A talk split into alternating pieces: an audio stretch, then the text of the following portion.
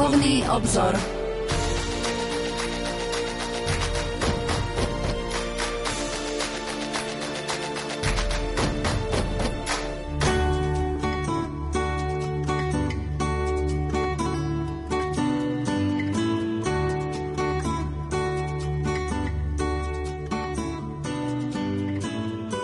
Požehnaný útorkový večer, milí poslucháči. Pápež František v posolstve účastníkom 68. Národného liturgického týždňa v Taliansku v roku 2017 uvažoval o téme Živá liturgia pre živú církev týmito slovami. Liturgia je živá vďaka živej prítomnosti toho, ktorý smrťou zničil našu smrť a vzkriesením obnovil náš život. Bez skutočnej prítomnosti Kristovho tajomstva neexistuje žiadna liturgická vitalita. Rovnako ako bez srdcového tepu neexistuje ľudský život, bez bijúceho srdca Krista neexistuje žiadne liturgické pôsobenie. Liturgiu vyjadruje skutočnosť naplnenia kňastva Ježiša Krista prostredníctvom svetých znamení. To znamená obetu jeho života až po rozpetie rúk na kríži. Jeho kňastvo neustále prítomné prostredníctvom obradov a modlitby, najmä v jeho tele a krvi, Eucharistii, ale aj v osobe kňaza pri ohlasovaní Božieho slova a v spoločenstve zhromaždenom na modlitbe v jeho mene. Liturgia je životom celého ľudu cirkvy. Liturgia je vo svojej podstate ľudová, populárna, nie klerikálna, pretože ako učí etymológia, je činom ľudí pre ľudí. Ako vyjadrujú mnohé liturgické modlitby, je to konanie samého Boha v prospech jeho ľudu, ale aj konanie ľudí, ktorí počúvajú, čo Boh hovorí a odpovedajú mu chválou, oslavou, príjmaním nevyčerpateľného zdroja života a milosrdenstva, ktoré pramení zo svetých znamení. Církev v modlitbe zhromažďuje všetkých, ktorých srdcia počúvajú evanelium bez toho, aby niekoho vylúčila. Zvoláva malých i veľkých, bohatých i chudobných, detí a starších, zdravých i chorých, spravodlivých i hriešnikov. Liturgia je živodanie myšlienka, ktoré je potrebné porozumieť. Skutočne vedie človeka k tomu, aby mal vlastnú skúsenosť s iniciáciou, aby sa zmenil v tom, ako myslí a ako sa správa, a nie aby obohacoval svoje vlastné predstavy o Bohu. Liturgické slávenie nie je len doktrínou, ktorej je potrebné rozumieť, alebo obradom, ktorý treba vykonávať. Prirodzene je to aj toto, ale iným spôsobom. Liturgia je to prameň života a svetla pre našu cestu viery. Je predsa veľký rozdiel medzi tvrdením, že Boh existuje a pocitom, že nás miluje takých, akí sme tu a teraz. V liturgickej modlitbe prežívame spoločenstvo označené nie abstraktnou myšlienkou, ale skutkom, ktorého činiteľmi sú Boh a my, Kristus a Církev.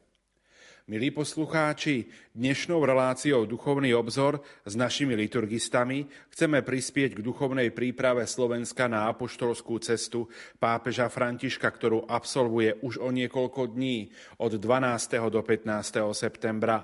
Otcovia biskupy na všetkých predčasom vyzvali, aby sme vyhľadali spisy pápeža, ktoré máme na dosah ruky, preložené do našej reči a spoznali z nich lepšie toho, kto k nám príde. Nech je teda i táto naša dnešná relácia príspevkom k tomu, aby sme jeho posolstvu čím lepšie porozumeli a z jeho návštevy mohli čím viac načerpať. Tentokrát však nebudeme študovať jeho posolstva encykliky a apoštolské listy, ale dekréty, ktorými nariadil zmeny v liturgii, ale aj v niektorých ľudových pobožnostiach. Dovolte mi, aby som štúdiu Rádia Lumen privítal mojich a vašich hostí, našich liturgistov, Petra Staroštíka, dekana Bansko-Bystrickej katedrály. Peťo, dobrý večer. Dobrý večer, Pavol, tebe, tebe takisto, Štefana, aj všetkým poslucháčom Rádia Lumen. A Štefana Fábriho, farára farnosti Žili na závodie. Štefán, dobrý večer. Ďakujem ti za pozvanie, otec Pavol, do dnešnej relácie a prajem pekný večer tebe, otcovi Petrovi aj všetkým, ktorí nás v tejto chvíli počúvajú. Dnešnú reláciu pre vás vysielajú majster zvuku Marek Rimóci, hudobná redaktorka Diana Rauchová a moderátor Pavol Jurčaga. Hadam na úvod, bratia, nedá mi neopýtať sa vás na takú vašu duchovnú prípravu na návštevu pápeža Františka a či aj plánujete na niektoré z tých miest, kde bude pápež František aj osobne ísť. Priznám sa, že som trochu zvažoval, či ísť na nejaké slavenie so Svetým Otcom alebo nie. Asi tak najbližšie mi je ten Šaštín, ale keďže je to deň, kedy máme Svetomša ako v nedeľu, je to deň patronky Panny Márie, tak samozrejme musel som namiesto seba nájsť náhradu nejakého kňaza, ktorý odslúži Svete Omše v mojom kostole.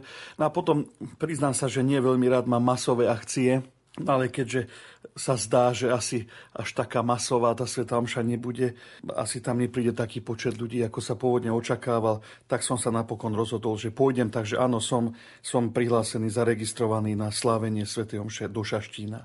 Ja osobne sa veľmi teším na stretnutie so Svetým Otcom Františkom a vnímam vlastne túto jeho návštevu ako určité privilégium pre celý náš národ že skloňuje sa to naozaj aj v médiách z rôznych strán a hovorí sa, uvažuje nad tým, že a aké je to výnimočné, že sa rozhodol pre návštevu nás na Slovensku. Takže vnímam to naozaj ako také veľké privilégium a chcem využiť toto privilégium a, a chcem aj ísť na stretnutie so Svetým Otcom, tam, kde budeme spoločne sláviť Eucharistiu, teda do Šaštína.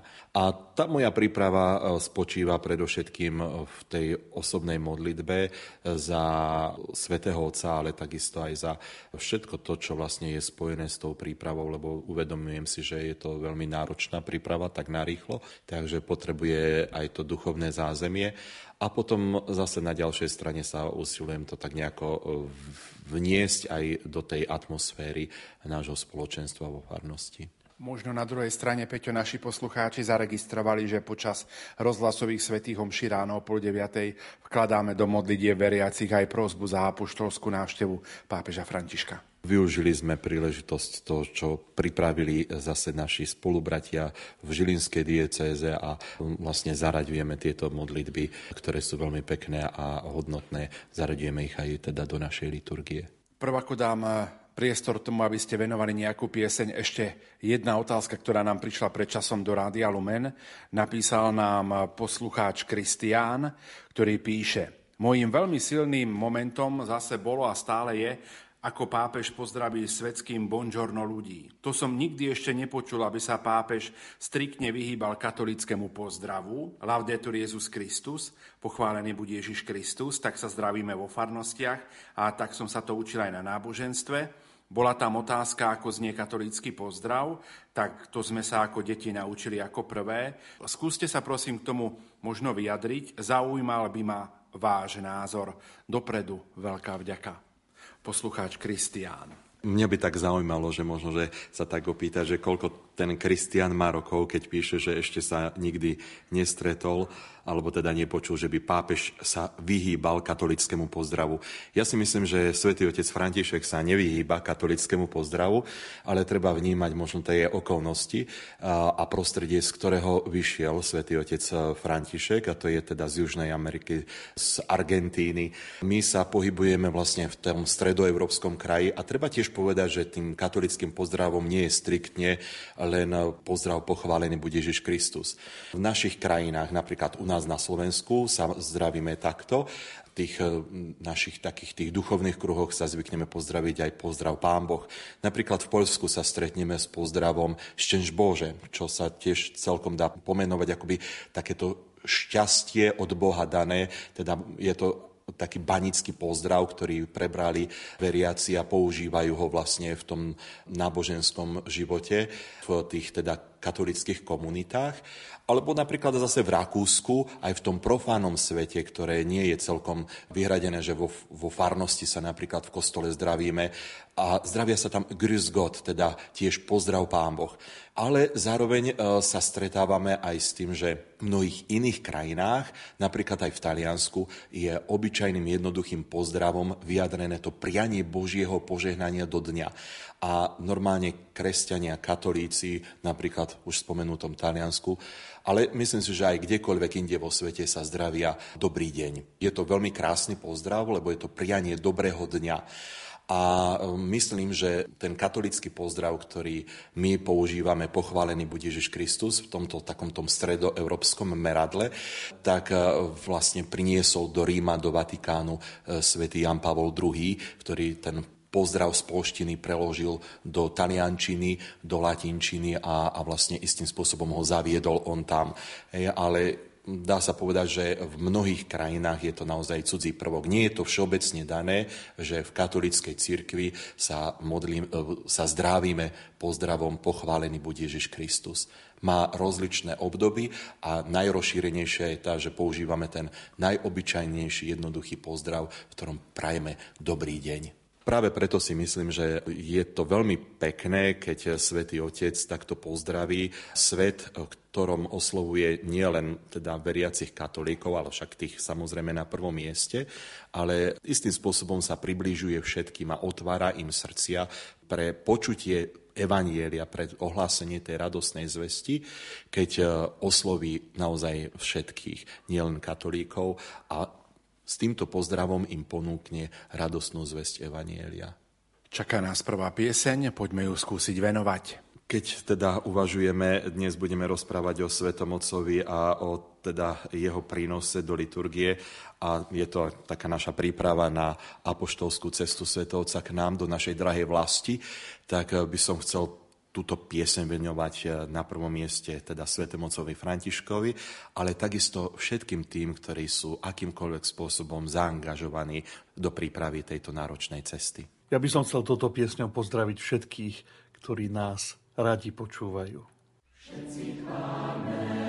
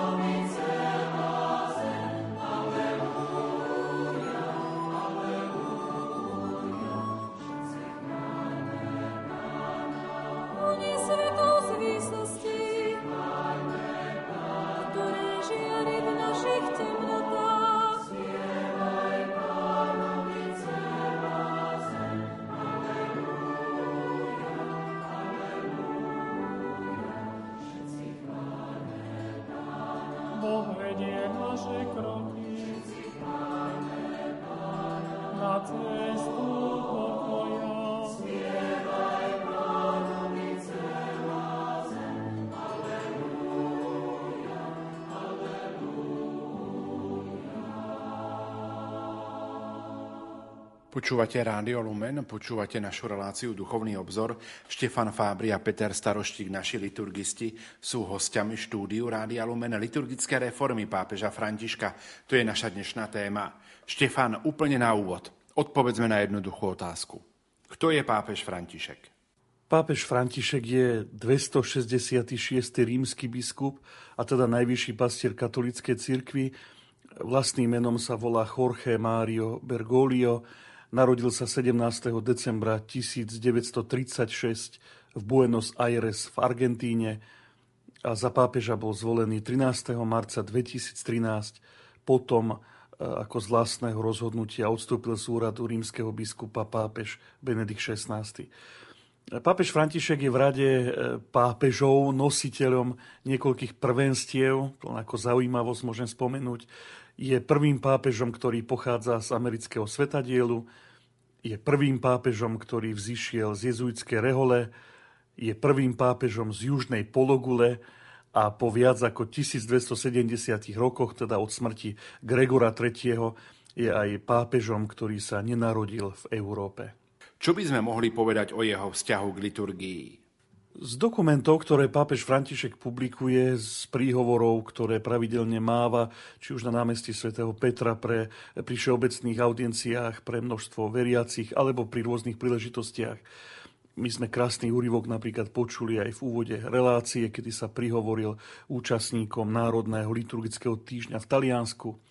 By sme mohli povedať, že aj jeho vzťah k liturgii je motivovaný alebo nejakým spôsobom poznačený e, jeho základnými postojmi, ktoré v živote má, ktoré má v oblasti pastoračnej službe, v oblasti vedenia cirkvi, v oblasti teológie a ktoré možno samozrejme vidieť aj v iných oblastiach života cirkvi.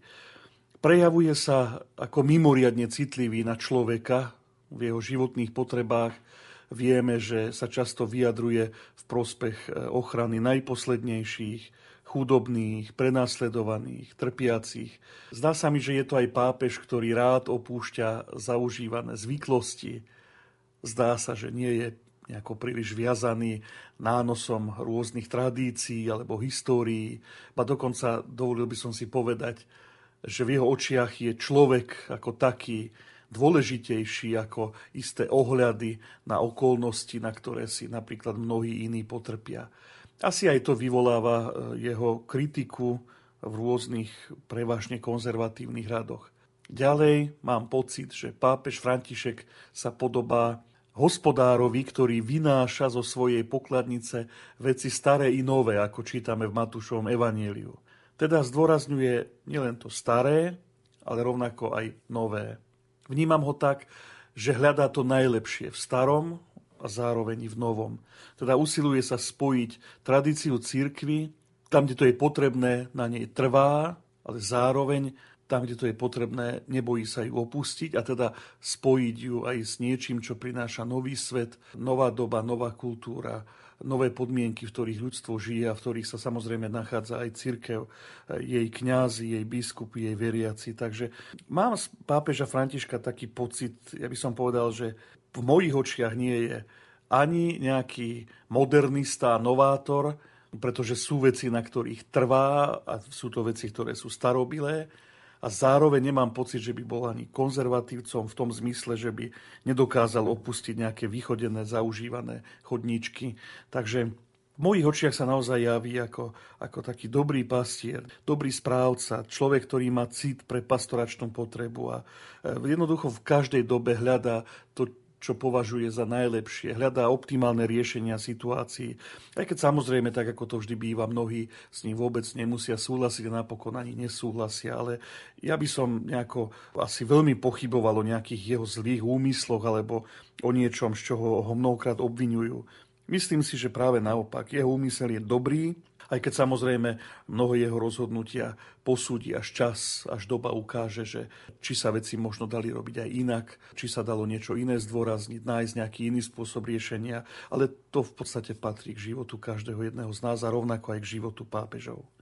A práve o tomto novom v liturgii sa budeme rozprávať aj v dnešnej relácii. Peter, skôr ako sa budeme rozprávať o jednotlivých novotách, všeobecne približ, čoho sa liturgické reformy pápeža Františka dotýkajú. Ako Štefan naznačil, pápež František sa usiluje hľadieť na osobu človeka, ktorý je milovaný Bohom, bez rozdielu na akom kontinente žije, alebo akú má farbu pleti, alebo akou rečou hovorí a zároveň jeho úsilie smeruje k tomu, aby církev dnešnej doby ohlasovala evanielium, ktoré sa dotkne srdc ľudí. A to sa prejavuje aj samozrejme, že v jeho postoji k liturgii, teda urobiť ju zrozumiteľnejšou a bližšou človeku, ktorého má posvedcovať. Papež František preto zaradil do liturgického kalendára viaceré slávenia, ktoré sa týkajú svetcov, ktorí môžu byť takým príkladom pre dnešný svet. Takže to je taká asi prvá hlavná črta. Potom druhá je spojená s jeho postojom cirkvi, ktorá je spoločenstvom, ktoré tvoria všetci, ktorí patria Kristovi. Tak kňazi, ako aj lajci. Muži, ako aj ženy. Ako to už bolo povedané. A to sa prejavilo predovšetkým v dvoch reformách.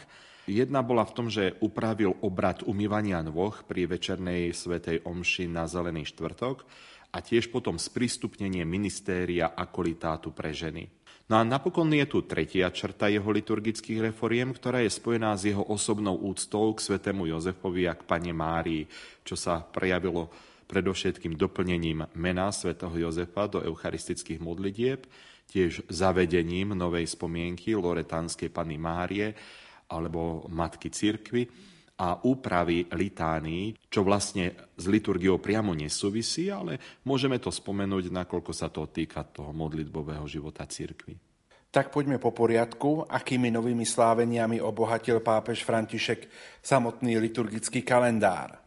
Tak ak by sme to mali menovať trošku tak chronologicky po poradí, tak by sme mohli povedať, že 29. mája v roku 2014 to bolo, keď vydala kongregácia pre Boží kult a disciplínu sviatosti dekrét, ktorým zaraďuje vo všeobecnom kalendári cirkvy medzi ľubovoľné spomienky Dni svetých pápežov, a to svätého Jána 23. a svätého Jána Pavla II a odôvodňuje to krásnou úvahou o ich pastierskej službe. O tom by som zacitoval. Ježiš Kristus nikdy neopúšťa svoj ľud, ale spravuje ho prostredníctvom tých, ktorých urobil svojimi vikármi.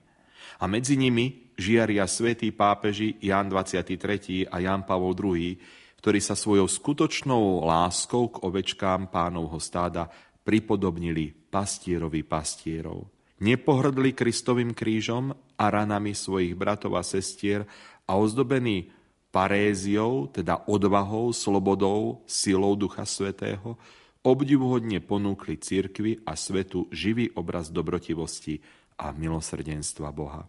Takže vidíme, že naozaj svätý Otec tam vyzdvihuje to pastierstvo týchto dvoch svetých pápežov. Vlastne mimoriadným spôsobom sa prejavila tá dobrota a láskavosť ako tých, ktorí boli najvyššími pastiermi cirkvy.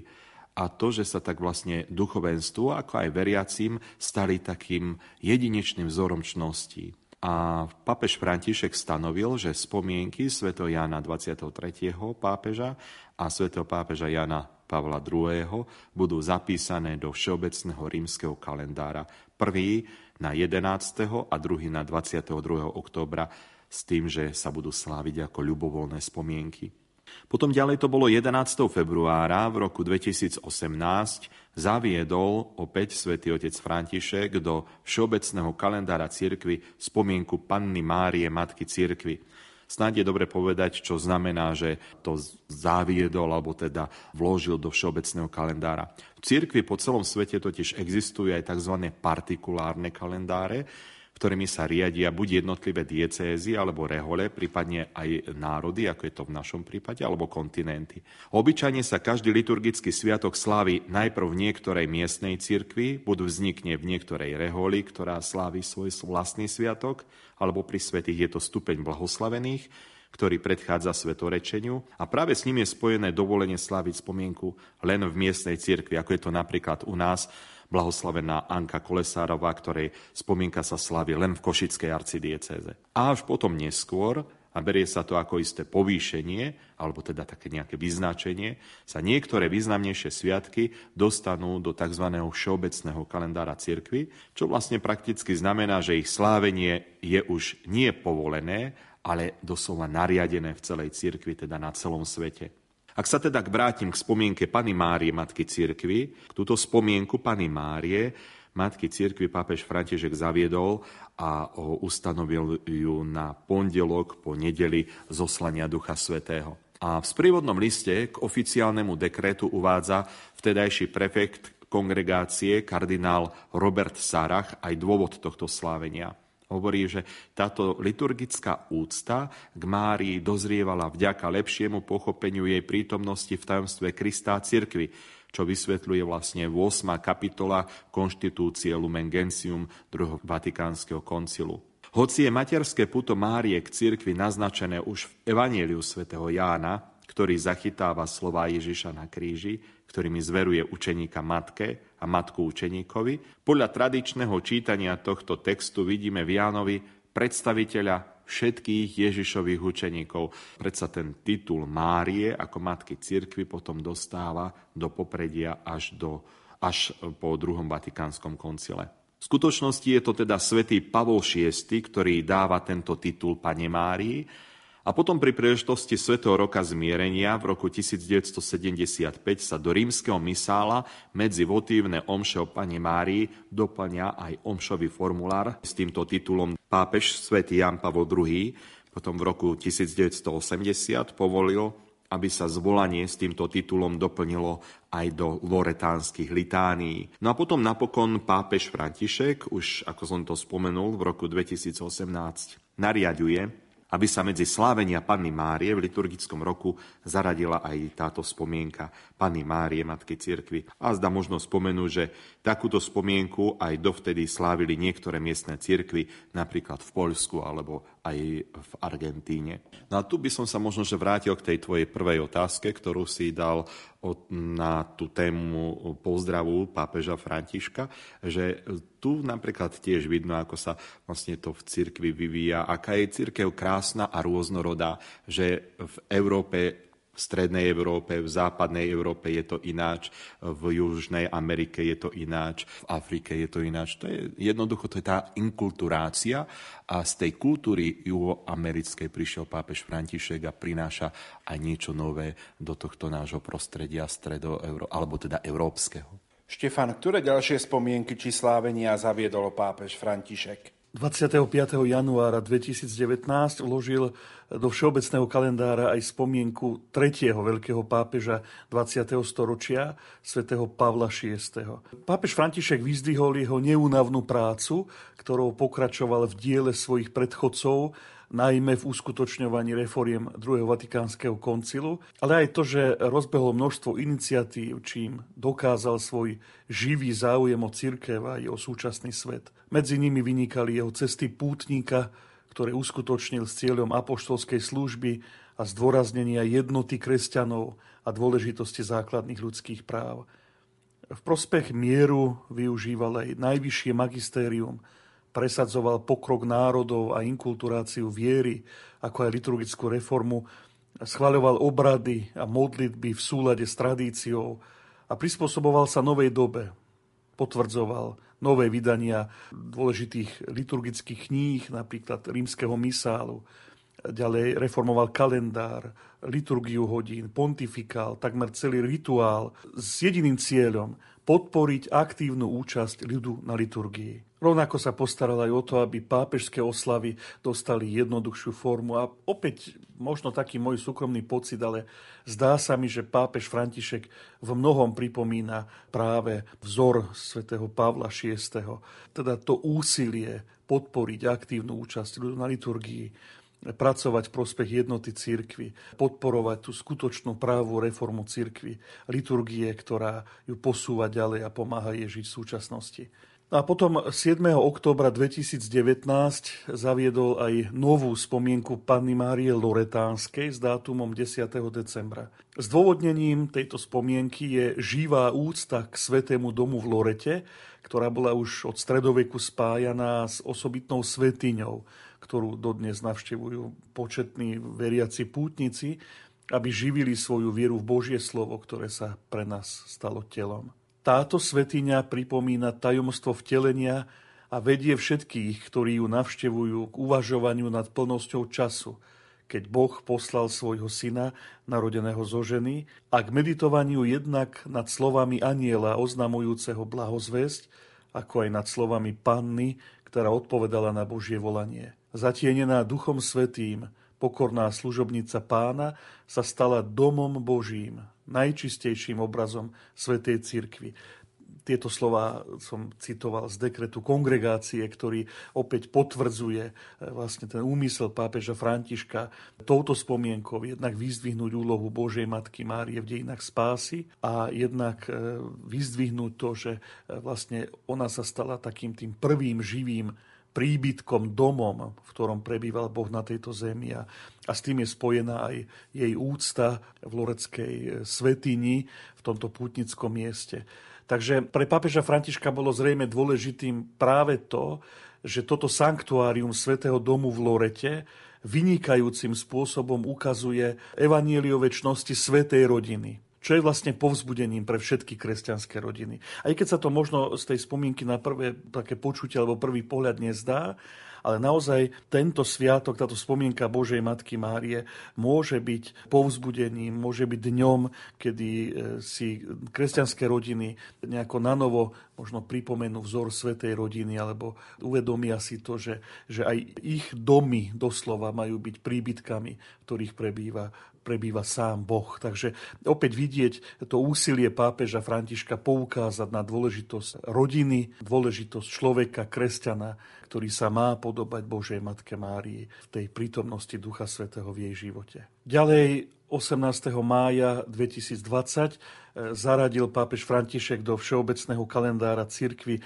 aj spomienku na svetu Faustinu Kovalsku, čo sme my na Slovensku možno nejako extra nepocítili, pretože u nás sa slávila už od 1. júna 2016 spolu s ďalšími spomienkami svetých, tak ako to vtedy žiadali slovenskí biskupy. Ale zaujímavé je opäť to zdôvodnenie, ktoré nájdeme v schvaľovacom dekrete. Zacitujem.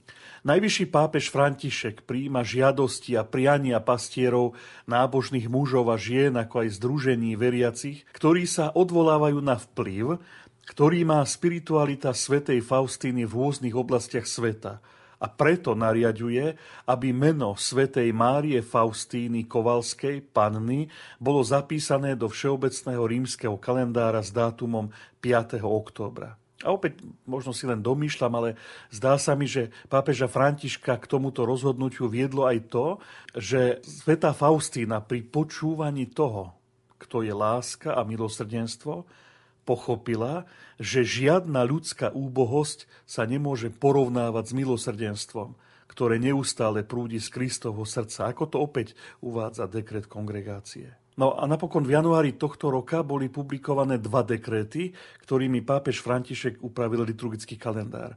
21. januára doplnil k menu svätej Marty aj jej súrodencov Máriu a Lázára a ich spomienka sa slávi 29. júla. No a potom 25. januára zaviedol nové spomienky svetých Gregora z Nareku, arménskeho kňaza a opáta, ktorého za učiteľa cirkvy vyhlásil on sám v roku 2015. Jeho ľubovoľná spomienka sa bude sláviť 27. februára. Je to svetec žijúci v rokoch 950 až 1005. Ďalej španielského kňaza, kazateľa a mystika svätého Jana z Avily, ktorý žil prakticky v prvej polovici 16. storočia, ktorého za učiteľa cirkvi vyhlásil pápež Benedikt XVI v roku 2012. Jeho ľubovoľná spomienka sa bude sláviť 10. mája. No a do tretice zaviedol spomienku nemeckej mystičky a opátky svätej Hildegardy z Bingenu, ktorú za učiteľku cirkvi vyhlásil rovnako pápež Benedikt XVI v roku 2012. Jej ľubovoľná spomienka bude 17. septembra. Aj tu môžeme vidieť, že e, pápež František zdôrazňuje nielen moderných svedcov, moderných ľudí, ale, ale aj tých, ktorí žili v stredoveku, ako napríklad svätý Gregor z Náreku alebo Ján Závili, e, rovnako sveta Hildegarda. Takže nikto nemôže povedať, že nemá vzťah alebo úctu k tradícii, k tomu, e, čo bolo kedysi a možno už aj z nášho pohľadu dávno. Vôbec nie. No a potom pri spomienke, čo sa vrátim teda k tej svetej Marte a jej súrodencov, e, pri ich spomienke e, dekret vysvetľuje, že svätý Otec bral do úvahy dôležité evanieliové svedectvo, ktoré ponúkla trojica súrodencov v pohostinnosti pánovi Ježišovi, v srdečnom načúvaní i vo viere, že on je z mŕtvych stanie a život.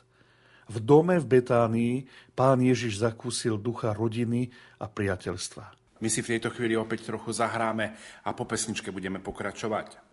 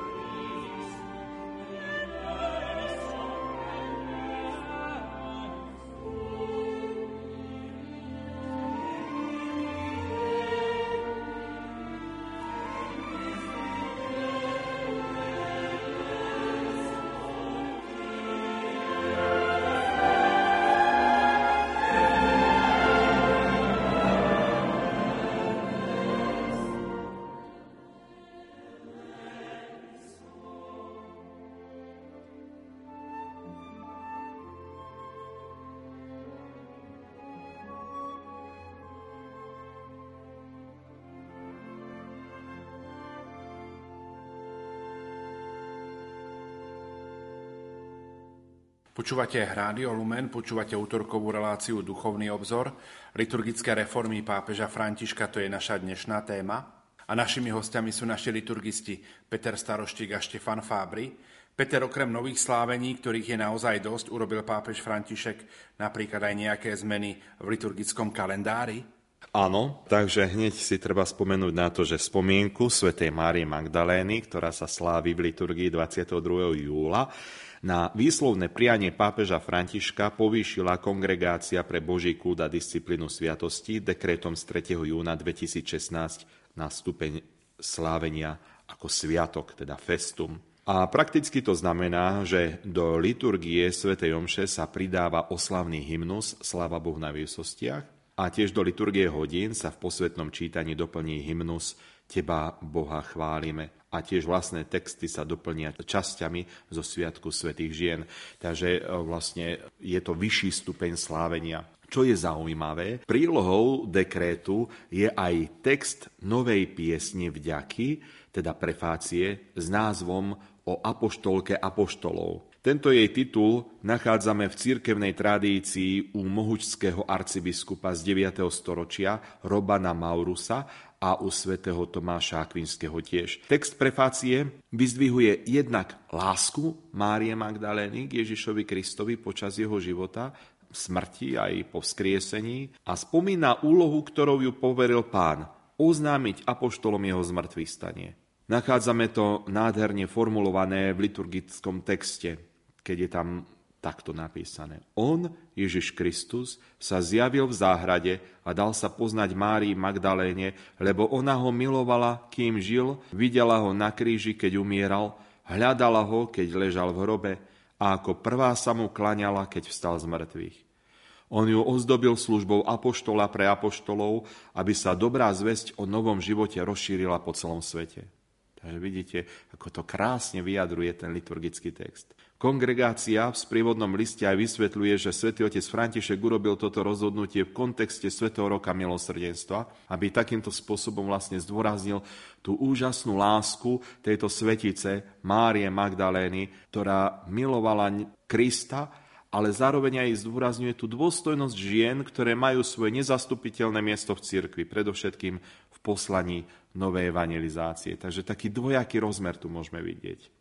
Tiež s liturgickým kalendárom a liturgiou nepriamo súvisí aj zavedenie nedele Božieho slova, čo urobil pápež František apoštolským listom Aperuit Illis, a to 30. septembra pred rokom, v roku 2020. A v ňom vysvetľuje aj dôvody, aj ciele zaradenia nedele Božieho slova, pričom dôraz skladie na konanie samotného zmrtvých stáleho pána Ježiša, ktorý sa zjavil apoštolom, keď boli spolu zhromaždení, lámal s nimi chlieb, otvoril ich mysel pre porozumenie svätého písma. A doslova píše, vzťah medzi zmrtvých stalým, spoločenstvom veriacich a svetým písmom je pre našu identitu mimoriadne dôležitý. Bez pána ktorý nás uvádza do pochopenia svätého písma, je nemožné do hĺbky ho pochopiť, ale platí to aj opačne. Bez svätého písma sú pre nás nepochopiteľné udalosti súvisiace s poslaním Ježiša a jeho cirkvi vo svete. Svetý Hieronym mohol oprávnene napísať, neznalosť písma je neznalosťou Krista. Venovať jednu nedelu liturgického roka, zvlášť Božiemu slovu, značí predovšetkým oživiť v cirkvi toto gesto z mŕtvych stalého, ktorým pre nás otvára poklady svojho slova, aby sme sa mohli vo svete stať hlásateľmi tohto nevyčerpateľného bohatstva. Tak napísal pápež František v tomto svojom motu proprio, ktorým zaviedol nedeľu Božieho slova. Takže to sú také impulzy a niečo nové, čo pápež František vkladá do liturgického kalendára. Na druhom mieste ste spomenuli túžbu Františka zdôrazniť to, že do služby lásky sú pozvaní všetci, tak muži ako aj ženy, čo sa prejavilo úpravou obradu umývania nôh na zelený štvrtok a sprístupnení akolitátu pre ženy. Áno, je to tak. A práve pri pohľade na obrad e, umývania nôh pri večernej omši na Zelený štvrtok a na jeho reformu pápežom Františkom si musíme uvedomiť niekoľko skutočností. Na prvom mieste starobilosť tohto obradu, ktorá siaha až do 7. storočia a zároveň to, že tento obrad už aj v minulosti prechádzal viacerými zmenami. Spočiatku bol vyhradený klerikom, neskôr napríklad chudobným chlapcom, spočiatku 12, neskôr sa aj od toho upustilo. Všetky tieto skutočnosti naznačujú, že tento obrad nebol nikdy vnímaný ako presné napodobenie toho, čo Ježiš vykonal v zmysle slov, ktoré zazneli pri poslednej večeri, toto robte na moju pamiatku, ale o pripomienku toho, čo vlastne Ježiš týmto obradom vykonal. A to sa dozvieme priamo z Janovho Evanielia. Keď im umil nohy, povedal, chápete, čo som vám urobil? Keď som ja, pán a učiteľ, umil nohy vám, aj vy si máte navzájom nohy umývať. Dal som vám príklad, aby ste aj vy robili, ako som ja urobil vám. A z Petrových slov nikdy mi nebudeš umývať nohy, jasne vidíme, že sami apoštoli vnímali toto gesto ako poníženie Ježiša a jeho službu. On, Boh, robil to, čo robievali sluhovia. A teda jednoznačne tu ide o jeho príklad služby a pokory. A práve tu sa ukazuje dôležitá črta pápeža Františka. Hľadá podstatu. Chápe, že význam tohto obradu nespočíva len vo vonkajšej podobnosti s tým, čo robil Ježiš, ale skôr vo vnútornom zmysle toho, čo urobil. A to je darovanie sa až do krajnosti za spásu ľudí a jeho láska, ktorá všetkých objíma. František chce, aby toto bolo vyjadrené aj pri tomto obrade. A to tým, že majú byť pri ňom zastúpení všetci členovia Božieho ľudu. Ako sa píše opäť v dekréte. Tak muži ako ženy, mladí i starší, zdraví i chorí, klerici, zasvetené osoby i laici. A práve tým sa vyjadruje všeobecnosť Kristovej lásky a to, že ani my v nej nemáme robiť rozdiely medzi sebou. Druhou reformou je úprava ministérií, lektorátu a akolitátu, čo sa stanovuje apoštolským listom Spiritus Domini z 11. januára tohto roka. Pápež František ním ustanovil, že tieto ministéria budú odteraz prístupné aj ženám a to v stabilnej a inštitucionálnej forme s príslušným mandátom. Vlastne upravil tak kánon 230, paragraf 1 Kódexu kanonického práva, kde sa termín laickí muži nahradí slovom laici. O úradnom ustanovení tejto prítomnosti žien pri oltári rozhodol na základe rozlišovania v línii posledných biskupských synod. Keď pápež svätý Pavol VI v roku 1972 zrušil tzv. nižšie svetenia, no ponechal prístup k ministériám lektorátu a akolitátu vyhradený len osoba mužského pohlavia, urobil tak v tom zmysle, že sa tieto ministéria považovali za akúsi predprípravu k neskoršiemu prijatiu posvetného rádu. Teraz pápež František upresňuje, že pri terajšom rozhodnutí vychádzal z odporúčaní, ktoré vzýšli z rôznych synodálnych zhromaždení, keďže posledných rokoch sa dospelo k vývoju náuky, ktorý jasne ukázal, že dané ministéria ustanovené cirkvou majú za svoj základ spoločný stav pokrstených a kráľovské kňazstvo prijaté vo sviatosti krstu, píše František. Zdôrazňuje aj to, že lektorát a akolitát sú laické ministéria, ktoré sú zásadne odlišné od e, ordinovaného ministéria, ktoré sa príjma sviatosťou vysviacky. Ich význam však spočíva práve vo vzťahu k sviatostnému kňastvu, ale tiež a predovšetkým v súvislosti s krstným kňastvom. Tieto ministéria majú preto svoje miesto v dynamike e, vzájomnej spolupráce, ktorá existuje medzi oboma druhmi kňastva práve na základe krstu. Snáď je potrebné zdôrazniť, že o tom, e, či sa tieto ministéria v danej krajine zveria aj ženám, má rozhodnúť miestna biskupská konferencia. František to teda nenariaduje, len otvára istú možnosť. A možno sa môžeme spýtať, čo k tomu vedie. A ja by som si dovolil povedať, že sú to dve skutočnosti. Prvá je naozaj istý vývoj v pohľade na tieto dve ministéria, istý posun. Už ich nevnímame len ako predprípravu ku kňastvu, prípadne k diakonátu, ale ako samostatnú službu, ktorú laici v cirkvi vykonávajú ako svoj vlastný status. Teda majú svoje vlastné miesto pri liturgii, v službe farnostiach, v službe liturgii. Je to ich úloha, ktorú príjmu a v ktorej zotrvávajú po celý život. Takže lektorát a akolitát už nemusia nutne byť zamerané ku kňastvu. Nie sú prvým a druhým stupienkom na tejto ceste, ale sú definitívnou službou, ktorú príjmajú laici. No a ďalej je tu taký zvláštny, pekný vzťah Františka k ženám. Mohli by sme povedať, že veľmi dobre si uvedomuje to, že ich úloha v cirkvi je nezastupiteľná, že jednoducho v cirkvi to bez nich nepôjde. Aj my vidíme to, že prevažnú väčšinu našich veriacich návštevníkov liturgie naozaj tvoria ženy. O mnohé kostoly sa starajú ženy, mnohé služby, e, upratovania, kvetinárok, e, výzdoby, mnohokrát aj e, tej hudobnej stránky naozaj robia len ženy. A práve preto František neustále zdôrazňuje tú ich úlohu, všetkých nás upozorňuje k tomu, aby sme službu žien dokázali oceniť a ohodnotiť. No a jednoducho teraz otvára cestu k tomu, aby ženy mohli, mohli slúžiť, ponúknuť svoje dary, ktoré majú, aj v pomoci kňazov, či už teda pri čítaní Božieho slova, alebo s pomocou pri rozdávaní svetého príjmania, či už pri liturgii, alebo aj pri návšteve chorých, napríklad v nemocniciach. Aj tam to dnes, to dnes robia mnohé reholné sestry.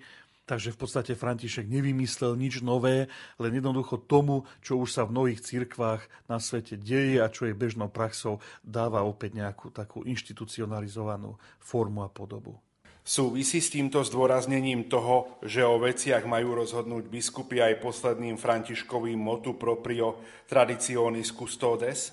Jednoznačne áno. Rozhodnutia, ktoré František urobil, vyvolali rôzne reakcie, z konzervatívnych kruhov prevažne negatívne, ale v podstate neurobil nič iné, len zdôraznil, že zodpovednosť za reguláciu slávenia predkoncilovej liturgie sa vracia biskupovi, ktorý je moderátorom diecézneho liturgického života. A tak to vždy bolo a na tom nie je nič zlé.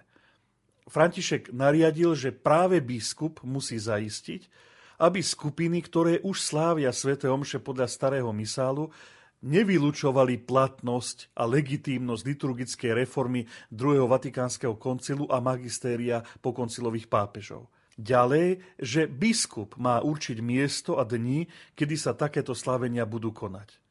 A rovnako, že celebrantom musí byť kňaz poverený biskupom.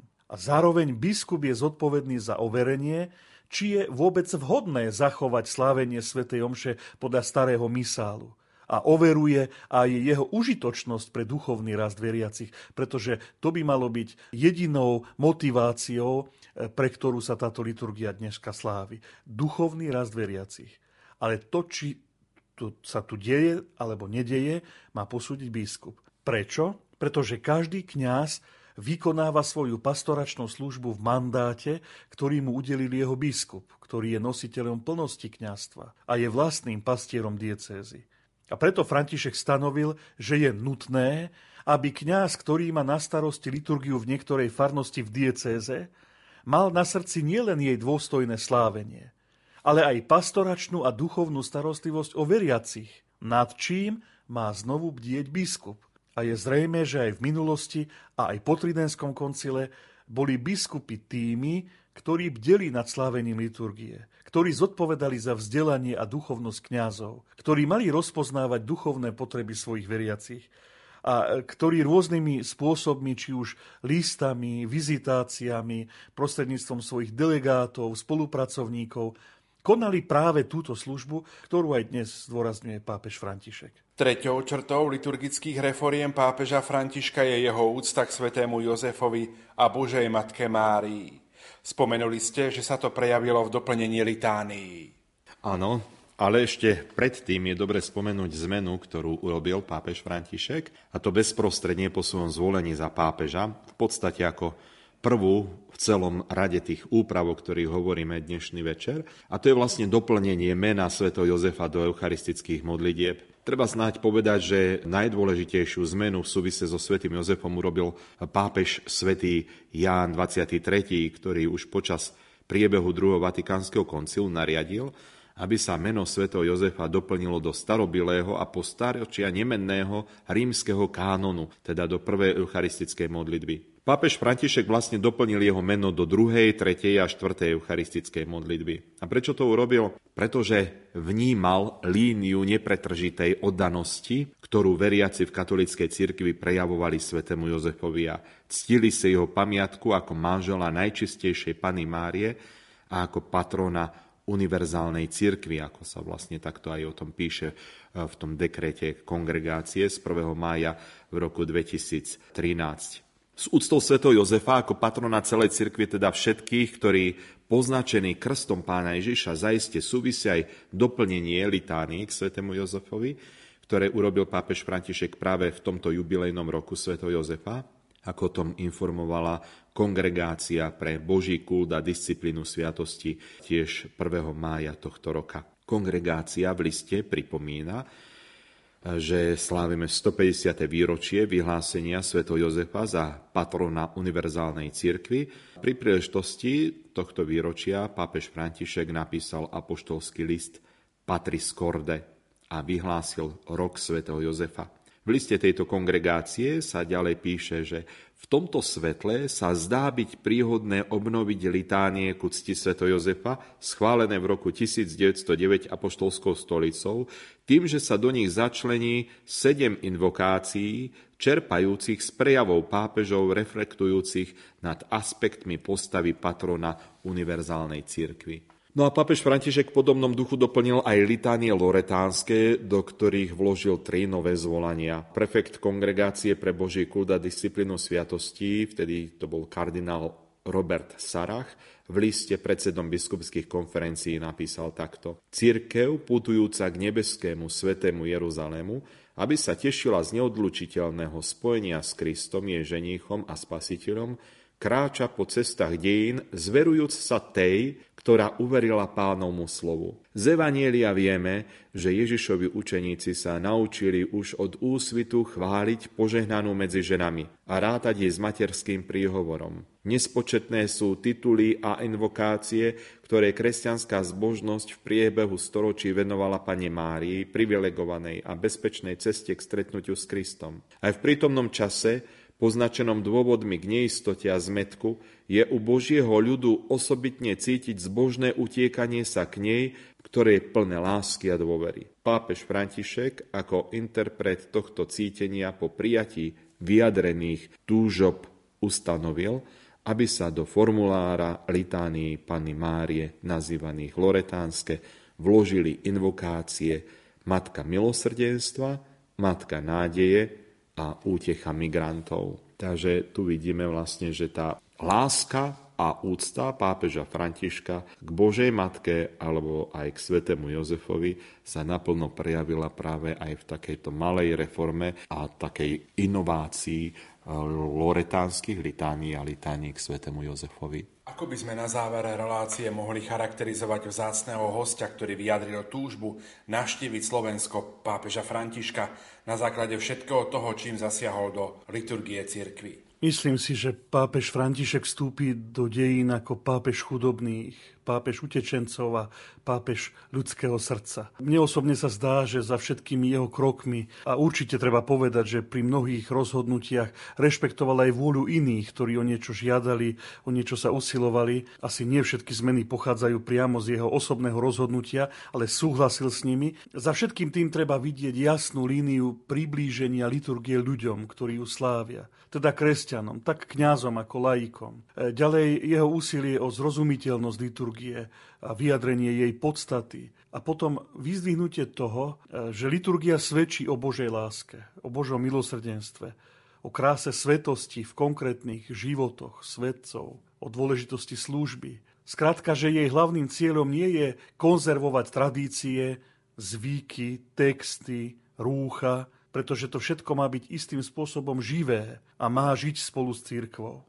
A to znamená, že v cirkvi vždy bol a aj teraz je priestor pre zmeny a pre rast. A pápež František to veľmi dobre a citlivo vníma a tým dokazuje, že je pastier, ktorému záleží na všetkých veriacich, ktorí sú mu zverení. Tak ako to už Štefan e, povedal a vyjadril, pre mňa je naozaj veľmi jasným dôkazom toho, že pápež František je naozaj rímským veľkňazom, ktorý miluje liturgiu, ktorý e, vlastne vnáša aj tú svoju pastoračnú činnosť a vôbec takéto smerovanie vnáša aj do rozmeru liturgie a na druhej strane zase liturgia aj formuje neustále jeho srdce, srdce, ktoré je srdcom naozaj dobrotivého a láskavého pastiera.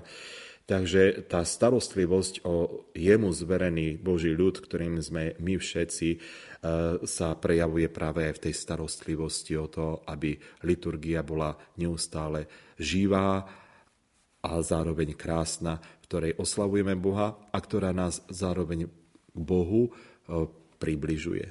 A som mu veľmi za to vďačný a veľmi ma to naozaj oslovuje, že pápež František prejavuje takúto starostlivosť o liturgiu. To boli naši hostia, liturgisti Peter Staroštík, dekan bansko katedrály a Štefan Fábry, farár farnosti Žili na závode. Ďakujem vám veľmi pekne, že ste prišli a že ste nám trošku priblížili reformy liturgické reformy pápeža Františka, aby sme sa dobre pripravili na jeho apoštolskú návštevu na Slovensku. Veľmi sa teším na stretnutie so Svetým Otcom pri spoločnom slávení v Šaštine. Prajem vám všetkým požehnaný večer a pozývam vás všetkých na toto slávenie. Kdekoľvek bude pápež František, je tam Petrov nástupca, Kristov námestník. Ešte raz ďakujem za pozvanie do dnešnej relácie a všetkým prajem pekný požehnaný útorkový večer. Za pozornosť vám tejto chvíli ďakujú majster zvuku Marek Rimovci, hudobná redaktorka Diana Rauchová a moderátor Pavol Jurčaga. Do počutia.